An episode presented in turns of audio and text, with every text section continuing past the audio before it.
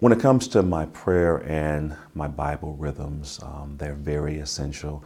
And I believe that God is no shorter than His Word, and so when He says to seek first the kingdom of God and all of His righteousness and everything, and everything else will be added unto you, the first thing I do my best to do every morning is spend some time with the Lord. I have a particular chair that I go in, and it's an area that is in my house, which is designated as its own proverbial altar, in which I take some time and I spend with the Lord. And so, what I do in particular is I, I go through the Word of God. I use the Search the Scriptures book, as what I'm reading through right now, and I'm reading through the Bible, which is God's love letter to me.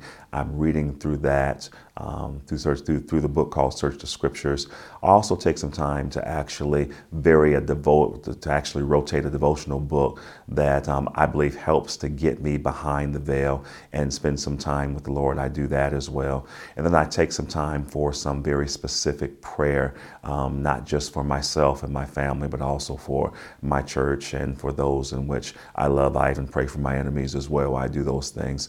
Um, I find that when I'm not doing that um, that my life just gets off kilter.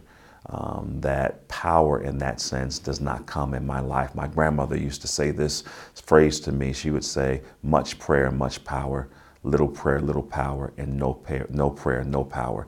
And when I don't feel that power in my life in that sense, and I begin to get cantankerous and I begin to get sloppy in other areas of my life, I can 9.9 times out of 10 always point back to my devotional life and whether or not I've spent the appropriate time doing that as well.